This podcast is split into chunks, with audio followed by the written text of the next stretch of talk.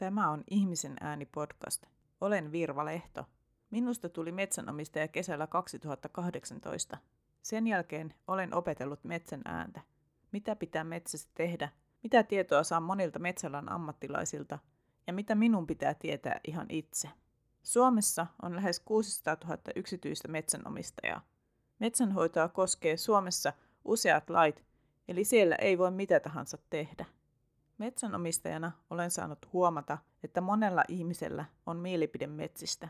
Joskus tuntuu, että äänekkäimmin metsänhoidosta puhuvat ne, jotka eivät itse metsää omista. Toisaalta metsän ääni on monesti jonkun muun kuin yksityisen metsänomistajan ääni. Ihmisen ääni podcastin ensimmäisessä sarjassa tuon esille metsänomistajan äänen. Tavoitteena on tuoda moninaisempaa ja laajempaa ääntä esille.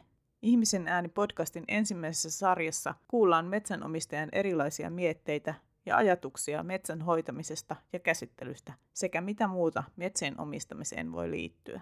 Hankkeen sosiaalisen median tilit at ihmisen aani podcast ja at virvalehto sekä kotisivut virva.net.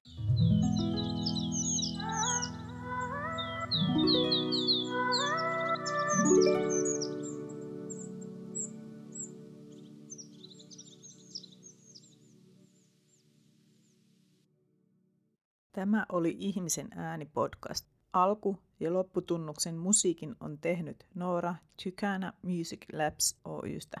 Metsän ja lintujen äänet Yle-lisenssillä CC-BY. Hanketta on rahoittanut Metsämiesten säätiö. Lahjoitukset ja säätiöfuusiot ovat tärkeä osa säätiön yleishyödyllisen toiminnan vaikuttavuutta. Lisätietoja www.mmsaatio.fi Seuraa meitä Instagramissa ja Facebookissa at ihmisen aani podcast sekä at virvanet ja Instagramissa myös henkilökohtaiselta tililtäni at virvalehto yhteenkirjoitettuna. Lisäksi tekstit löytyvät artikkelimuotoon kirjoitettuna kotisivuiltani virva.net. Ihmisen ääni podcastin on toimittanut ja tuottanut Virvalehto.